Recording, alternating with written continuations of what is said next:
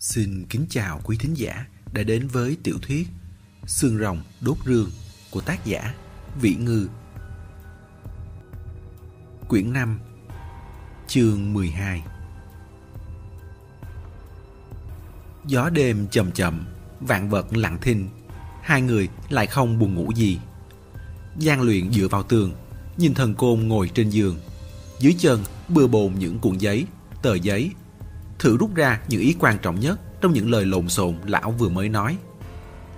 Thế nên, chú cho rằng những điều kỳ diệu được lưu truyền ở tương Tây, thậm chí là cả đất điền, kiềm, quế này đều có quan hệ với Sivu. Thần Côn gật đầu. Cách truyền thừa và nền văn hóa đặc biệt của bộ lạc Sivu di chuyển theo sự bài rút của người trong bộ lạc. Trong hơn ngàn năm cũng theo di chuyển mà khuếch tán. Dĩ nhiên, hiện giờ đều đã là người cùng một nhà, thống nhất lâu rồi. Nhưng cậu nhìn lại xem, không cảm thấy hệ thống văn hóa của Viêm Hoàng và Sivu rất khác nhau à? Điển hình nhất là chúng ta là người đọc sách, không nói chuyện yêu mà quỷ quái. Nhưng họ thì lại nói chuyện quỷ thần, vù pháp. Vạn vật đều có linh thiêng. Động có thần động, núi có thần núi, đến cây cũng có thần cây. Trong một khoảng thời gian dài, nền văn minh Trung Nguyên luôn nhìn nền văn minh mang gì với ánh mắt phiến diện, cũng có phần yêu ma hóa. Bất kể là cản thi, cổ độc hay bùa chú, cũng đều nghe đến là biến sắc. Nhưng nếu như đó là truyền thừa văn hóa đặc biệt của họ thì sao? Lão bắt đầu liệt kê. Chẳng như cản thi và cổ độc, thời xa xưa được quy về chúc Vu Khoa. chúc Vu Khoa lại gọi trời chữa bệnh, là nghề chữa bệnh thời thượng cổ. Cản thi không biết chừng là nghiên cứu về cơ thể người của người ta. Phát hiện ra một thời gian ngắn sau khi chết, thi thể có thể bảo tồn và hoạt động. Mà cổ độc thì chính là y dược. Thần côn hơi kích động, ánh mắt đưa ra ngoài cửa sổ. Xa xa là những bóng núi lờ mờ, cao thấp không đồng nhất. Cậu xem, trên núi ngoài muôn màu muôn vẻ các loài thực vật thảo dược ra, thì có phải cũng có rất nhiều loài côn trùng bò sát không? Thần nông của chúng ta nếm trăm loài cỏ. Theo hệ thống thảo dược, liệu họ có phải theo hệ thống trùng dược không? Một toa thuốc đông y, ví dụ như hai đồng phục linh, hai đồng bạch thuật, một đồng chế phù tử, mài ra bỏ vào ấm sắc thuốc đùng sắt. Bản chất có khác gì bỏ một con rết, một con bò cạp, một con ong độc vào vò chồn xuống đất, mặc chúng từ cắn giết lẫn nhau. Lợi dụng khí hậu khác nhau ở từng khu vực và thời gian để đun cuối cùng thu được thành phẩm đâu. Chỉ có điều, thuốc của chúng ta là vật chết, thuốc của họ là một con cổ trùng, là vật sống. Thuốc của chúng ta chỉ dùng một lần, của họ có thể dùng đi dùng lại. Cậu cảm thấy con sâu này quá kinh tởm, có độc. Song đó chỉ là bị ảnh hưởng từ quan niệm thẩm mỹ được định sẵn từ trước. Huống chi, rất nhiều thảo dược cũng có độc mà. Tục ngữ còn nói là thuốc đều có ba phần độc đấy thôi. Giang luyện gần như hoàn toàn bị lão thuyết phục. Nghe nghe một hồi, hắn cũng hiểu rằng những thứ được gọi là dị thuật yêu ma của dân vùng biên e rằng thực sự chỉ là sự khác biệt văn hóa giữa dòng viêm hoàng và dòng si vu. Nói cho cùng, cổ độc cũng giống như bài vị vậy, đều chỉ là một loại công cụ. Đáng tiếc là có quá nhiều người dùng nó cho việc không đứng đắn, lâu dần để lại ấn tượng ghê sợ cho người ta. Thực ra, rất nhiều thuốc men hóa học bây giờ vào tay tội phạm cũng là vũ khí lợi hại để giết người. Xem ra, toàn bộ sự kiện đều không khỏi có dính dáng tới Sivu. Nhưng bài ca về các triều đại của Trung Quốc là bắt đầu từ Hà Thương và Tây Chu. Đến triều Hà cũng bị một vài nhà sử học cho rằng là một triều đại thần thoại không tồn tại, được tưởng tượng ra. Trận chiến giữa hoàng đế và Sivu còn diễn ra trước cả triều Hà. Không có bất kỳ tư liệu nào để tham khảo, chỉ có thể xem qua loa biết một hai từ những câu chuyện truyền thuyết lẻ tẻ thời thường cổ. Song thứ truyền thuyết này trải qua hàng ngàn năm, bị người đời sau sửa chữa, thềm thác, lược bỏ, đã sớm hoàn toàn thay đổi rồi. Thần côn thật đúng là đâm đầu xa vào câu đố khó giải thích nhất từ cổ chí kim. Giang luyện cười cười. Sivu, tôi từng đến lâu để, trong truyền thuyết đó là cố hương của Sivu, rất nhiều nơi đắp tượng si vu. Trên đầu còn có hai cái sừng trâu nữa, uy phong lẫm liệt. Hắn trầm mặc hồi lâu rồi mới quay trở lại chủ đề chính. Bức thác thường ghi nhớ kia, chú định bắt tay vào từ món theo hoa của dân tộc thiểu số à? Thần Côn sửa đúng hắn. Không phải dân tộc thiểu số mà là chính cái trại giao hoa kia. Vợ thẩm vàng cổ là người gốc giao, mà bởi giao hoa và những nhánh giao khác khác nhau rất nhiều. Vợ cậu ta thường hay đề cập. Cậu ta cũng nghe không ít nên cũng coi như là nửa chuyên gia. Trước đó tôi đã nói chuyện với cậu ta, hỏi rất nhiều điều. Tôi cảm thấy chính là cái trại đó. Không hẳn là trực giác mà là có lý do. Ba lý do. Thứ nhất, giao hoa ở Tương Tây dân số rất ít. Cơ bản đều phân bố ở khu vực tuyết phong sơn. Chỉ có trại này là ở Đại Vũ Lăng. Hơn nữa, còn cách rừng đá trèo túi mật gần nhất. Trước đó không phải đã nói là hoàn cảnh địa lý ở đây không tốt lắm à. Đi vào đi ra đều rất bất tiện. Vừa trong núi sâu lại nhiều giả thú. Tại sao lại chọn định cư ở đó chứ? Có khi nào Hòa Giao năm đó là người làm công tác văn hóa, phụ trách ghi chép cho bên Sivu đằng này không? Cậu phải biết rằng, thời cổ đại không có mấy ai làm công tác văn hóa. Thời thường cổ lại càng ít. Ghi chép bằng cách thắt thường là một bộ môn kỹ thuật cao siêu. Lúc túi mật núi, một nhánh gia hoa đã được điều tới, ghi chép lại toàn bộ sự kiện. Sau đó, họ an cư lạc nghiệp ngay gần đó luôn. Thứ hai, gia hoa thờ cổ thụ, cũng thờ đá núi. Bản ghi chép thắt thường ở bên dưới tầng núi thứ 9 là do dây mây bệnh thành. Dây mây cũng là một loại cổ thụ. Còn cả cái nắp xanh xanh trên đỉnh vách núi kia nữa, cũng là do vô số cành nhánh dây leo kéo thành. Tôi cảm thấy tổ tông của nhánh giao hoa đó ít nhiều đều có tham dự vào chuyện này. Cũng phải, xung quanh vách núi còn đóng không ít giá đồng. Công trình lớn như vậy, nhìn là biết phải có sức người mới hoàn thành được. Còn có thứ ba, thần côn nói khô cả họng rồi nhưng cũng chẳng buồn để ý tới việc uống nước. Thẩm vàng cổ nói, nghề theo hoa của giao hoa đích xác là rất thần bí, còn được gọi là thần tiên theo hoa. Rất nhiều dân tộc thiểu số có phương pháp hỏi quẻ riêng của mình để bói mùa màng. Hỏi lành, giữ, hòa phúc, hiện giờ đều là một phần di sản văn hóa của họ. Chẳng hạn như thầy Mo tộc Ngoã rất giỏi xem bói bằng xương gà. Thầy Mo tộc Miêu Quảng Tây thì ném gạo vào bát nước, quan sát vị trí hạt gạo rơi xuống. Đấy gọi là soi bát nước. Tộc Hani là quẻ gan lợn, giết lợn lấy gan xem màu sắc. Giao hoa thì chính là hỏi quẻ bằng theo hoa. Nói là thầy Mo trong tộc họ đeo mặt nạ rước thần vào, có thể giao tiếp với quỷ thần trong tưởng tượng. Bên cạnh sẽ có bà cụ giỏi theo hoa nhất trong trại. Sau khi nghi thức bắt đầu, cụ bà đó sẽ mất đi ý thức, thần hồn ngẩn ngơ. Nhưng tay thì chuyển động không ngừng, theo ra rất nhiều hoa văn quái dị.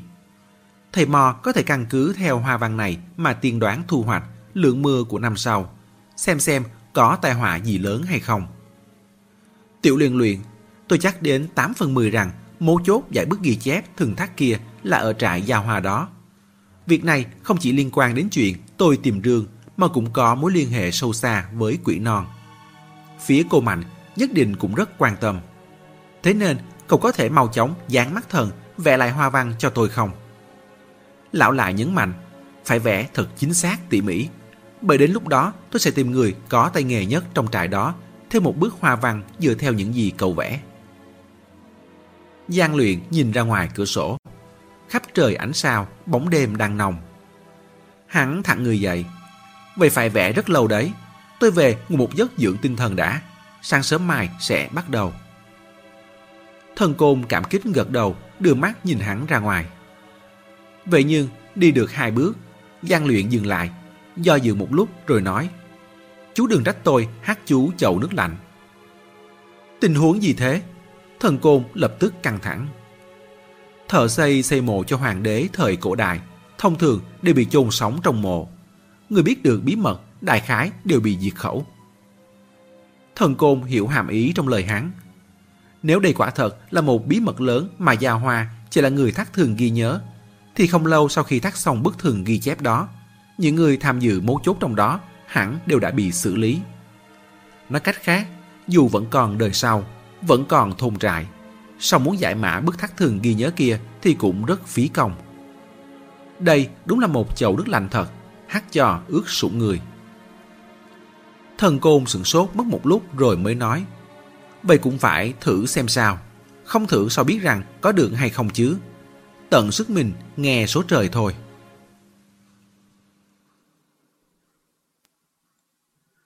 Lúc toàn bộ câu chuyện đến tai Mạnh Thiên Tư thì đã là sáng hôm sau. Mà nghe nói từ 6 giờ sáng Giang Luyện đã bắt đầu dán mắt thần vẽ tranh với sự giúp đỡ của huống Mỹ Doanh rồi. Bởi vậy nên ngoài thổn thức ra, điều duy nhất cô có thể làm là giữ yên lặng cho toàn bộ tầng dưới tầng trên. Cả Vân Mộng Phong đã trải qua một buổi sáng yên lặng khác thường như vậy đó. Đến trưa, huống Mỹ Doanh ra khỏi phòng xuống tầng ăn cơm. Mạnh Thiên Tư biết được, bảo người gọi cô tới, hỏi. Giang luyện không có cô theo giúp sẽ không sao chứ? Không phải nói là người dán mắt thần, cơ thể đặc biệt yếu ớt, phải có người ở bên cạnh coi sóc sao. Huống Mỹ Doanh trợ giúp Giang luyện dán mắt thần đã sớm quen tay nên cũng không còn quá khẩn trương. Lần này anh ấy vẽ về cơ bản đều là đen trắng, không cần thay đổi màu sắc nhiều. Cộng thêm xung quanh cũng yên lặng nên tôi rời đi nhất thời nửa khác chắc cũng không ảnh hưởng gì. Mạnh Thiên Tư ồ một tiếng, song vẫn cảm thấy huống mỹ doanh như vậy thật quá hời hợt qua loa. Chắc cũng không ảnh hưởng. Thế giới này mà hoạt động theo con đường chắc cũng thì đã chẳng xảy ra nhiều chuyện ngoài ý muốn thế rồi. Có điều, người ngoài không phải người nhà. Người nhà đã không khẩn trương, thì cô cũng không tiện chỉ tay năm ngón. Mạnh Thiên Tư nghĩ ngợi một lúc lại hỏi Tôi có thể đi xem không? Đời tôi còn chưa xem dáng mắt thần bao giờ. Vừa vặn đi mở mang tầm mắt. Huống Mỹ Doanh chịu ơn huệ của cô không tiện từ chối. Cũng được, nhưng mà cô Mạnh phải giữ yên lặng đấy. Tân Từ ngồi bên nghe mà hiếu kỳ, nhìn không được cũng hỏi. Tôi có thể xem với không? Tôi cam đoan sẽ không phát ra tiếng nào. Huống Mỹ Doanh còn chưa kịp mở miệng, Mạnh Thiên Tư đã lạnh lùng lườm hắn, Cậu đi xem, tôi cũng đi xem. Xem gấu trúc chắc. Có gì mà xem. Tân từ hầm hực, không nói gì nữa. Chỉ thầm nhủ. Có gì mà xem. Thế cô còn đi xem làm gì? Bởi khổ tranh quá lớn, không thể nào thi triển được ở trên bàn. Bởi vậy nên đồ đạc trong phòng trọ một lần nữa được dời đi, để trống ra một khoảng lớn. Bên trang giấy trải rộng khắp, Giang Luyện đang quỳ trên mặt đất vẽ. Lúc Mạnh Thiên Tư theo hướng Mỹ Doanh đi vào, đập vào mắt chính là cảnh tượng Giang Luyện đang quỳ vẽ tranh. Hắn mở mắt là chẳng khác gì người mù, trong mắt không có lấy một tia sáng nào. Song điều này cũng không ảnh hưởng đến việc hắn vẽ tranh. Như mở não vậy, trong đầu tự có đường nét lồi lõm, tay không ngừng bận rộn, dì bút dừng bút. Bức thác thường ghi nhớ kia đã được hắn vẽ lại non nữa dây leo xoắn bệnh, ngoằn ngoèo đang xen. Hình ảnh vô cùng chính xác, lại ẩn chứa tư thế nóng lòng rụt rịch. Hệt như ngày giây tiếp theo có thể duỗi ra khỏi mặt giấy. Huống Mỹ Doanh rón rén đi qua, khoanh chân ngồi một bên. Lúc này, Mạnh Thiên Tư mới nhìn thấy quanh người cô đặt vô số những cây bút chì đã gọt tươm tất. Ngòi bút vừa dài vừa mảnh. Chỉ dùng thuần bút chì vẽ tranh lại vẽ một bức lớn như vậy, sẽ đặc biệt nhanh mòn ngòi bút. Một cây bút vẽ vẽ một hồi là mòn cùng, mà lúc đầu bút đã mòn, không thích hợp để vẽ tiếp nữa. gian luyện như biết được sẽ dừng phát lại, cho đến khi huống Mỹ Doanh cẩn thận thay bút khác cho hắn. Trong phòng rất yên lặng, tiếng bút vẽ sàn sạc như mưa phùn dịu dàng, dài mau mà lại khiến người ta yên lòng. Mạnh Thiên Tư ngẩn ngơ đứng nhìn hồi lâu. Huống Mỹ Doanh lấy làm lạ liếc cô mấy lần. Trong ấn tượng, cô Mạnh này rất không có tính kiên nhẫn. Lần trước, mình vẽ tranh mô phỏng người. Cô ấy cứ như là ngồi phải cái ghế có kim vậy. Hết thở dài lại đỡ trán. Cuối cùng bỏ đi. Sao hôm nay lại khác thường thế? Rõ là bình tĩnh.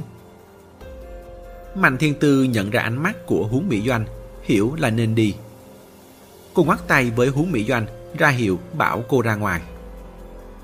Huống Mỹ Doanh không hiểu ra sao, đành nhẹ tay nhẹ chân theo ra ngoài.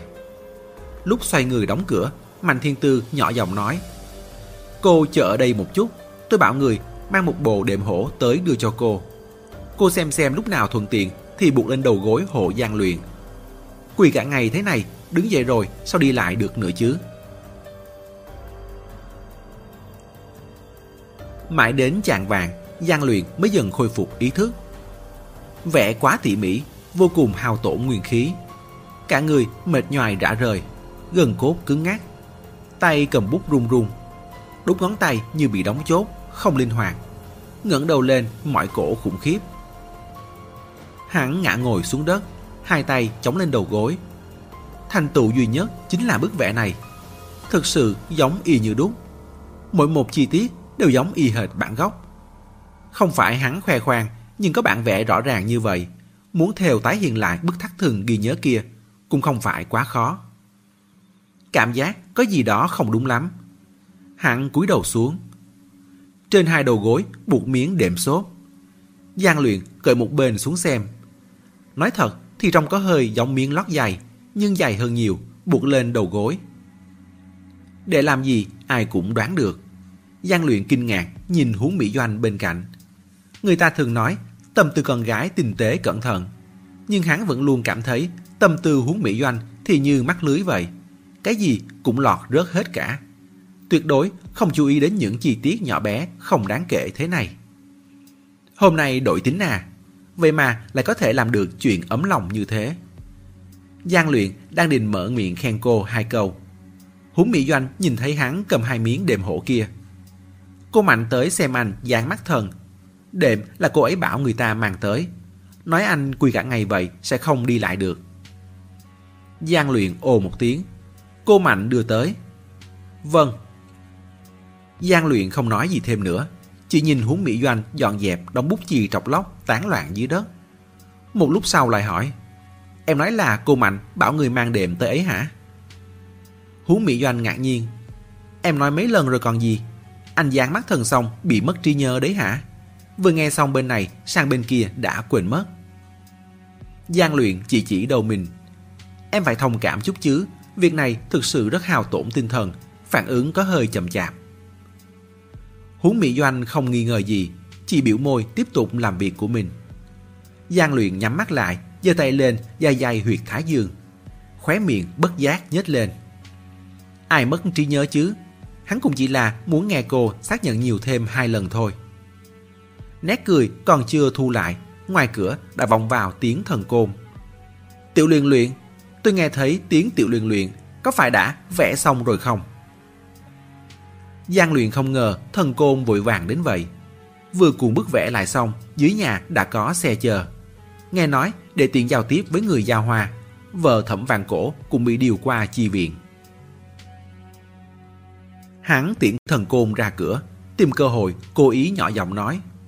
Buổi tối, tôi và cô Mạnh đi xem thần cảnh, không đi xem cùng à. Thần côn thoáng sửng sốt, trong lòng giằng co trong chớp mắt. Nhưng rất nhanh sau đó đã có kết quả ưu tiên. Ngược lại còn cáo hắn. Thần châu thôi mà, tôi là cánh sen, xem lúc nào mà chẳng được. Tiểu liên luyện, chúng ta mỗi người đi một bên, bên nào tìm rương bên ấy là được. Nói đoạn rảo bước chạy đi. Mỗi người đi một bên, bên nào tìm rương bên ấy. Nói cứ như mỗi người một ngã vậy. Giang luyện dở khóc dở cười. Huống bị doanh ở đằng sau kéo kéo vạt áo hắn, đưa điện thoại qua. Mở ra là một đoạn video, ghi cảnh huống đồng thắng nằm trên giường bệnh. Chỉ nhìn khí sát gương mặt đó thôi, trong lòng Giang luyện đã bất giác trùng xuống rồi. Hắn trực giác, lời y tá nói có lý. Huống đồng thắng lúc này không phải là báo hiệu giả nữa, mà là đại nạn thật sự tới rồi. Nhưng trong video, Huống Đồng Thắng lại đang cười. Có vẻ như ông đã nghe được từ Huống Mỹ Doanh rằng sắp có tiến triển lớn. Khuôn mặt già nua nhăn nhúm nở ra một nụ cười, kích động đến rung cả giọng. Ông ngập ngừng nói, tốt lắm, tốt lắm. Lại nhấn mạnh, chuyện của doanh tử quan trọng hơn cụ. Mấy đứa làm việc đi, làm việc trước đi. Sau cùng, huống đồng thắng dừng mắt, nhìn thẳng vào ống kính. Ánh sáng đục ngầu rơi rạc trong đôi mắt giờ phút này là như tập trung một cách lạ thường. Luyện tử, nếu có thể thấy được, vậy cho cụ một bước bà ấy đi. Cụ sắp không nhớ rõ được bà ấy trông ra sao rồi. Dẫu biết rằng đây là video chứ không phải trò chuyện trực tiếp, Giang Luyện vẫn cúi đầu đáp dạ. Để kịp cho hành trình kế tiếp, Giang Luyện chỉ rửa mặt cho tỉnh táo rồi đi ngay vào nhà ăn. Lúc cơm nước được dọn lên, bên ngoài bắt đầu đổ mưa. Khắp trời ngập tiếng xào xạc, lại khiến hắn thở phào một hơi dài. Mưa thì tốt, có mưa thận châu mới phát huy được. Vừa cầm đũa lên ăn được vài miếng, bên ngoài đã vọng vào tiếng Mạnh Kinh Tùng nói chuyện với người khác. Vẫn đang ăn à, cô Mạnh chờ được một lúc rồi. Đây hẳn là đàn nói hắn. Giang luyện vội vơ lấy cái bánh bao đớp một miếng lớn, nuốt chửng vào rồi đứng lên. Vừa xoay người vừa nói, ăn xong rồi. Nói được một nửa lại nuốt về. Đúng là Mạnh Kinh Tùng đang đứng ngoài cửa nhà hàng. Xong Mạnh Thiên Tư lắc mình một cái cũng đã tiến vào. Cô nghe được câu trả lời của hắn. Ăn xong rồi hả? Ăn xong rồi thì... Đang nói chuyện, ánh mắt đảo qua mặt bàn. Đồ ăn rất đơn giản. Một bát cháo, một đĩa thịt xào nhỏ, một đĩa món bà ngoại, cộng thêm hai cái bánh bao. Món bà ngoại là một món ăn của vùng tương Tây, là su hào, củ cải trắng, đậu đũa, cà tím phơi khô theo cách tẩm ướp riêng truyền thống của tương Tây, rồi xào với tiêu, ớt, dầu thực vật. Nhưng cháo mới vơi được mấy thìa. Hai đĩa thức ăn đều không có dấu hiệu gì là ăn được nhiều. Bánh bao cũng chỉ thiếu một miếng. Vết cắn hẳn là vừa mới cắn rất gấp, vẫn đang từ từ phòng trở lại. Cô thù mắt, ăn xong rồi. Giang luyện cùng để ý tới ánh mắt cô, nghĩ đến tính tình cô. Nếu anh đáp, ăn xong rồi, cô chắc chắn sẽ không săn sóc mà khuyên anh ăn thêm mấy miếng nữa. Chỉ lừa một cái rồi dục anh. Vậy đi thôi. Ai đói người đấy biết, ai đói người đấy chịu.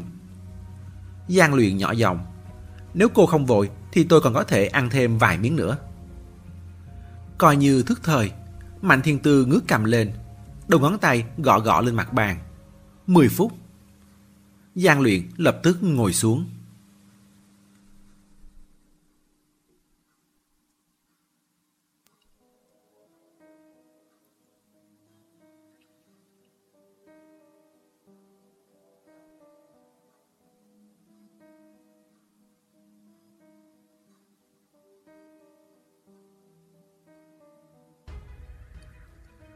Chương 13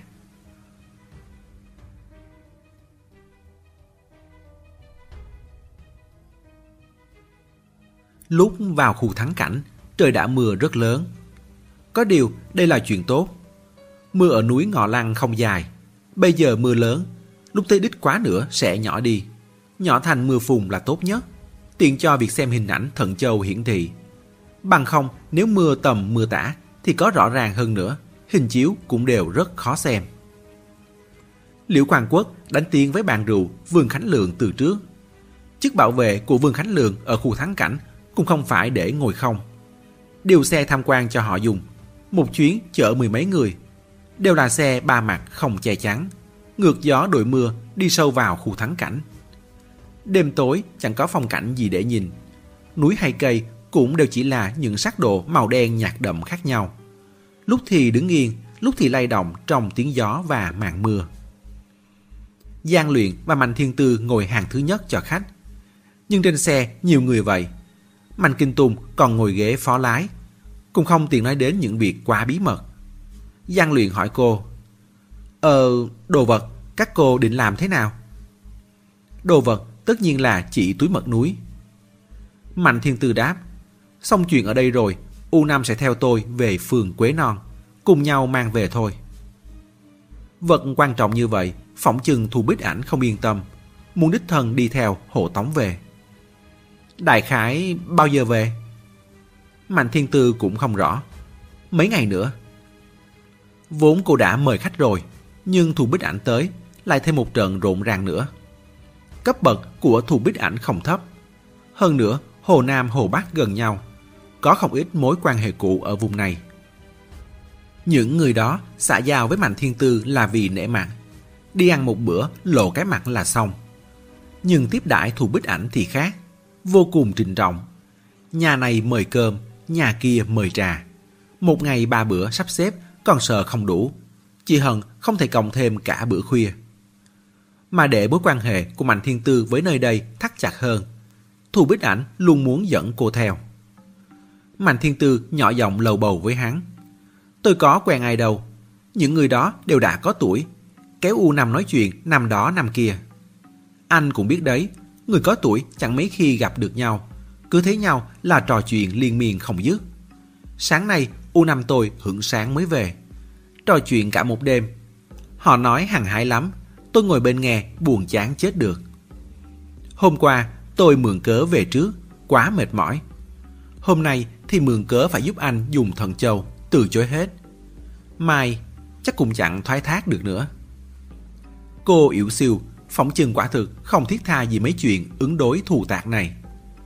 Giang luyện cười cười. Thân phận cô thế này, xã giao là điều khó tránh khỏi. Thực ra tiếp khách cũng không nhàm chán quá đâu.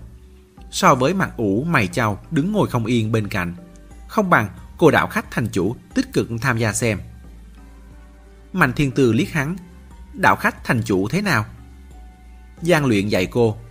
Cô xem, U5 của cô là một người lợi hại, có thể nói cả đêm chuyện năm đó với bà ấy, thì tuyệt đối cũng không phải người tầm thường. Chuyện họ tán gẫu, biết đâu đều là những việc hiếm lạ năm đó cùng nhau trải qua. Cô nghe thấy chuyện nào có hứng thú thì đuổi theo hỏi, để họ kể cho. Người lớn đều thích kể chuyện xưa cho hậu bối cả. Đến lúc đó là thành họ kể chuyện cho cô nghe rồi. Cô lại thích nghe chuyện họ kể, không phải là đôi bên cùng có lời à. Nghe có lý đấy. Mạnh Thiên Tư đảo mắt một vòng. Để mai tôi phát huy, nắm cục diện trong tay thử xem. Mai anh làm gì? Giang Luyện nghĩ ngợi. Không có gì bất ngờ thì hẳn là tiếp tục dán mắt thần. Mau chóng vẽ lại chuyện đêm này thấy ra. Vẽ cái này phải càng sớm càng tốt. Để càng lâu sẽ quên mất một vài chi tiết. Hôm nay vừa mới dán mắt thần. Tổn hào không ít nguyên khí. Nếu không tranh thủ ghi lại, phỏng chừng sẽ bị tinh thần không đủ mà quên đi càng nhiều. Mặt khác cũng là để ngừa, lỡ như nếu tình trạng của huống đồng thắng chuyển biến quá đột ngột.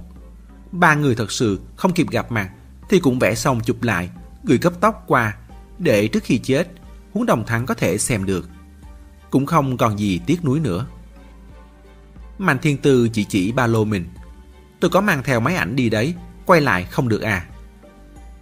Giang luyện không muốn hát nước lạnh vào cô. Cô có thể thử xem, đến khi đó sẽ biết. Xem ra, quá nữa là không được rồi. Mạnh Thiên Tư không hỏi thêm nữa, thầm tính toán trong lòng. Dù sao, ngày mai Giang luyện cũng đã sớm có kế hoạch rồi. Cô ở lại Vân Mộng Phong cũng rất buồn chán. Không bằng theo U Năm ra ngoài xã giao. Đến lúc đó, kéo các cô bác đó lại hỏi liên tục. Vừa có chuyện để nghe, vừa tỏ được vẻ, mình tới cũng không phải để lấy lệ, mà là thành tâm cảm thấy hứng thú. Cớ gì không làm chứ? Nghĩ vậy, không còn kháng cự quá nhiều chuyện đối ứng thù tạc này nữa. Càng nghĩ lại càng cảm thấy cũng rất dễ thông cảm. Thực ra U năm tôi cũng là nhân chi thường tình thôi. Tương lai tôi tới tuổi đó, nhắc đến chuyện xuống vách núi, hàng cũng sẽ thâu đêm suốt sáng. Này, khi đó chúng ta sẽ trò chuyện những gì nhỉ? Giang luyện nghĩ ngợi. Chuyện thần côn rơi xuống vách đó, nghĩ thôi đã thấy khó hiểu rồi. Các cô mở đường, thế mà chú ấy lại đi tiền phòng. Mạnh Thiên Tư nói, cả dời lửa nữa. Thực ra hoành tráng lắm đó. Phục một cái, xung quanh đều phừng phừng lửa, che rợp khắp trời. Nguy hiểm qua rồi, cô lại cảm thấy rất hoành tráng. Giang luyện bổ sung, cả con rắn lớn kia nữa, thần côn sợ đến bất động. Không phải nói ngoa đâu, tôi cũng rợn hết cả tóc gáy. Hắn nhớ tới một tiếng đi của cô lúc phục rắn và cả cổ tay cô hất sang về phía hồng Thật sự rất hào sản sinh động. Mạnh Thiên Tư nói, còn cả hồ lô rượu nữa. Cụ đoàn tôi viết, vô duyên gặp gỡ, hữu duyên đối tủ. Người đối tủ vậy mà lại không phải là tôi. Quá nhiều, nói mãi không hết. Còn cả tảng đá thâm máu lúc gian luyện dịch lưng ra. Giờ phút yên tĩnh lúc ngủ trên giường thường, rủ rỉ kể chuyện. Khi gian luyện gặp ác mộng, miệng lẩm bẩm chữ mẹ. Lúc mộ núi đến tầng thứ 9, cô bị đám côn trùng có cánh màu đỏ thịt bọc thành xác ướp. Mà gian luyện thì hét lên bảo cô, sải một bước dài sang bên phải, đi lên trước hai bước, nhào. Không cần đến năm 50 tuổi, bây giờ nghĩ lại cũng đã bừng bừng hứng khởi. Tiếp đó lại trầm mặt hoài niệm rồi. Qua thêm mấy năm nữa, có khi còn ướt khoe mắt, khàn giọng nói. Năm tháng là con dao không xoay tít. Những nguy hiểm vụt thoáng. Thời khắc dịu dàng này xảy ra bao nhiêu, nát vụn bấy nhiêu. Tung bay phấp phới, phiêu tán như những mảnh vỡ trong cái quá khứ. Chớp mắt đã chẳng thể chạm vào. Ánh mắt không xuyên thấu được, bước chân cũng chẳng chạm tới. Chỉ có thể thật lâu về sau, vào một buổi tối yên tĩnh, anh kể tôi cười. Anh thổn thức, tôi than thở. Anh đỏ ửng đôi mắt đã đục ngầu. Tôi run rẩy khóe miệng đã chẳng còn đầy đặn, chồng chéo nếp nhăn. gian luyện cũng lặng thinh, không biết tâm tư đã bay tới nơi nào, sau cùng cười khẽ. Còn cả con khỉ trắng kia nữa. Đúng vậy, còn con khỉ trắng kia nữa. Mạnh thiên tư cười khúc khích. Giang luyện hỏi, sẽ quay lại thầm nó chứ? Mạnh thiên tư đáp, có chứ, tôi luôn cảm thấy còn có thể gặp lại nó lần nữa. Lại quay sang nhìn Giang luyện, đến lúc đó gọi anh đi cùng nhé.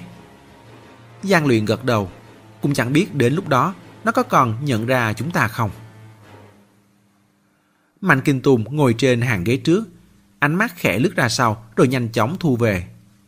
Trên lớp kính trắng gió ràng đầy những giọt nước, lại không ngừng bị cần gạt nước lau đi, phản chiếu khuôn mặt nghiêm túc, thận trọng của y. Nửa quãng đường còn lại, xe tham quan không vào được, chỉ có thể đi bộ vào. Cũng may mưa đã nhỏ xuống, hơn nữa cũng đã quen đường, đi cũng khá thông thuận. Giang luyện để ý, có vài ba người không theo hẳn đến cùng, nửa đường là ngừng. Sau khi đến đích lại có bảy tám người tản ra bốn phía. Chỉ còn lại Mạnh Kinh Tùng ở cùng. Y mở chiếc ô đen ra, che cho Mạnh Thiên Tư đang ngồi xổm xuống kéo ba lô ra lấy đồ. Mạnh Thiên Tư giải thích với Giang Luyện. Tuy rằng giờ này sẽ không có ai đến, nhưng sắp xếp người canh phòng xung quanh vẫn yên tâm hơn. Giang Luyện gật đầu. Xem ra lần trước bị Bạch Thủy Tiêu theo dõi một đường dẫn đến những chuyện xảy ra phía sau đã khiến Mạnh Thiên Tư sinh lòng cảnh giác, hành sự cẩn thận hơn trước đây. Mạnh Thiên Tư khoác đai đeo máy ảnh lên vai, lại móc một lọ thủy tinh lớn ra. Tôi đã dặn họ cố gắng tránh ra xa nhất có thể. Dù sao cũng là bí mật của nhà họ huống, lại còn là thảm sát toàn bộ mọi thành viên. Chuyện thảm như vậy không nên để những người đó xem như xem phim. Nói tới đây, đánh mắt liếc Mạnh Kinh Tùng. Mạnh Kinh Tùng hiểu ý, do dự vài giây rồi giao ô lại cho Giang Luyện. Tôi cũng đứng xa chút vậy. Y sải bước ra xa hơn 10 mét, đứng yên tại đó như một cây thông già bất động. Lần đầu tiên Giang Luyện cảm thấy cái tên Mạnh Kinh Tùng đặt rất chuẩn xác. Kinh Tùng có nghĩa là cây tùng cứng cáp, vững vàng. Giang Luyện thu mắt lại, nhìn thấy Mạnh Thiên Tư đã mở nắp lọ thủy tinh. Trung tâm cái nắp nối với một sợi xích sắt mảnh dài. Tay cô nhấc lên, đồng thời cũng đứng dậy. Sợi xích sắt kia dài khoảng nửa mét. Đầu cuối sợi xích treo một con nhện rất lớn. Giang luyện trực giác, nếu để nó dàn hết chân ra, thì một cái đĩa thức ăn bình thường, phỏng chừng cũng không đựng hết được. Cũng may, con nhện này không dàn chân ra, mà quặp vào trong như đang ôm chặt lấy cái gì. Giang luyện nhìn đi nhìn lại cũng không ra manh mối gì.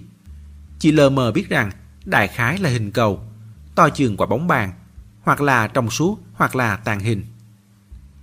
Mạnh thiên tư trèo lên cái cây từng trèo sát giả kia, quấn sợi xích sắt lên, lại nhanh chóng đi xuống. Con nhện đông đưa trong không trung nghiêng ngã. Giang luyện có phần không tin nổi là đơn giản như vậy. Thế là xong. Mạnh thiên tư đáp, viên này khác, nó dung hợp viên gốc tôi câu được ở đây. Hiện hình sẽ rất nhanh. Hơn nữa, càng là cảnh tượng giật gân, phức tạp sẽ lại càng hiện ra trước nhất. Anh chờ mà xem. Nói tới đây, cô hít một tiếng sáo. Những người tản ra xung quanh vốn đều mở đèn pin. Từng luồng, từng luồng sáng, hoặc mờ ảo, hoặc rõ ràng, chiếu khắp mọi phía. Tiếng huýt sáo vang lên, trong nháy mắt đã tắt ngóm. Bấy giờ, xung quanh mới thật là tối đen. Giang luyện nuốt một ngụm nước bọt, lòng bàn tay đổ mồ hôi, lại hơi căng thẳng. Thấy Mạnh Thiên Tư mở máy ảnh ra, không muốn cô phải uổng phí sức lực. Vô dụng, tôi từng thử rồi. Mắt có thể nhìn thấy được, nhưng ống kính camera thì không. Thế nên mới nói, thứ ống kính chế tạo bằng máy móc này không thể sánh bằng mắt người. Mạnh Thiên Tư ừ một tiếng. kể cũng là, một cách rất tự nhiên, cô cảm thấy gian Luyện đã nói về rồi thì cũng chẳng cần phải chứng thực nữa. Cô cất máy ảnh đi. Có lẽ cảnh thần châu chiếu ra chỉ dành riêng cho mắt người, hoặc là chỉ có tác dụng với giác quan của con người. Quỷ non quan niệm rằng thần châu là nước giải rồng đấy. Lại là rồng. Giang luyện nhớ tới lời thần cung nói đã nhìn thấy hình ảnh rồng trường khi nâng túi mật núi. Rồng thần kỳ thật đấy. Vậy rồng, gần rồng, nước giải rồng gì đó toàn là báu vật cả. Mạnh thiên tư tán thành, còn có xương rồng nữa. Cụ đoàn nhà tôi đến khi về già mất tích cũng là vì tìm xương rồng đó. Nói là châm lửa đốt xương rồng, ánh sáng tỏa ra có thể chiếu rọi thấy được kiếp sau. Giang luyện ngạc nhiên, kiếp sau? Mạnh thiên tư cũng hiểu cách nói này có hơi hoang đường. Tôi cũng không rõ lắm, nói chung là cõi hư vô con người tới sau khi chết ấy. Dù sao... mà tới đây, cô như nhận ra điều gì. Chợt dừng lại rồi khẽ khàng suyệt một tiếng. Trống ngực gian luyện đập dồn. Hắn cũng cảm nhận được. Mặt đất như mơ hồ có âm rung. Đó là tiếng động phát ra chỉ khi có rất nhiều con ngựa đồng thời gõ móng phi nước đại. Giang luyện nhìn về phía Mạnh Thiên Tư muốn hỏi cô. Còn có thể nghe được cả âm thanh nữa à? Mạnh Thiên Tư lại không nhìn hắn. Cô nhìn chằm chằm phía xa. Trong con người đang lái từ từ nổi lên ánh sáng màu vỏ quyết. Đó là ánh lửa càng ngày càng gần. Cô nói, không phải tôi muốn hát nước lạnh anh đâu, nhưng mà... Giang luyện ngắt lời cô, tôi hiểu. Giống như lần này, thần côn đi trại giao rất có thể sẽ phải về trắng tay vậy. Chuyến này của hắn có lẽ cũng không thấy được gì. Có tên thổ phỉ nào lại đi mở rương, lấy một toa thuốc ra rồi dỡ ra xem cho hắn đứng cạnh, dòm ngó xem toa thuốc phối những loại thuốc gì đâu. Cơ mà, mượn lời thần côn nói, thử xem sao. Không thử sao biết rằng có được hay không chứ. Hắn tận hết sức mình, hy vọng số trời có thể rủ lòng. Tất cả đều giống y hệt những gì huống đồng thắng đã miêu tả. Chuyện xảy ra quá nhanh, người nhà họ huống hoảng hốt lo sợ, và hơn 20 con ngựa thồ chợ nữ quyến cùng rương hòm vừa tới phù cận, đã bị đám thổ phỉ quát tháo không dứt đuổi theo. Không gọi hàng, cũng không dương dương đắc ý mà báo danh gì. Trong nháy mắt đã bắt đầu tàn sát. Những đường mắt vung lên giữa không trung đã tuyên bố rõ ràng một sự thật rằng hàng giữ người chết, chặt đứt hầu hoàng. Dù đã xem không biết bao nhiêu lần cảnh giết chóc trong phim, song khi đối diện với cảnh tường thật, cảm giác vẫn hoàn toàn khác biệt. Huống chi, viên thần châu này gần như có thể tác dụng tới đa số các cảm quan của người. Ngoài xúc giác ra thì nhìn, nghe, thậm chí ngửi cũng chẳng khác gì đang ở trực tiếp có mặt ở hiện trường. Giang luyện gần như sắp không phân biệt nổi đâu là hiện thực, đâu là hư ảo nữa. Tiếng thét thê lương liên tiếp chui vào tai. Mùi máu tươi lẫn với mùi dầu hỏa, gỗ cháy, khiến người ta có muốn tránh cũng không thể. Không ngừng có những cơ thể người lảo đảo liên tiếp ngã xuống.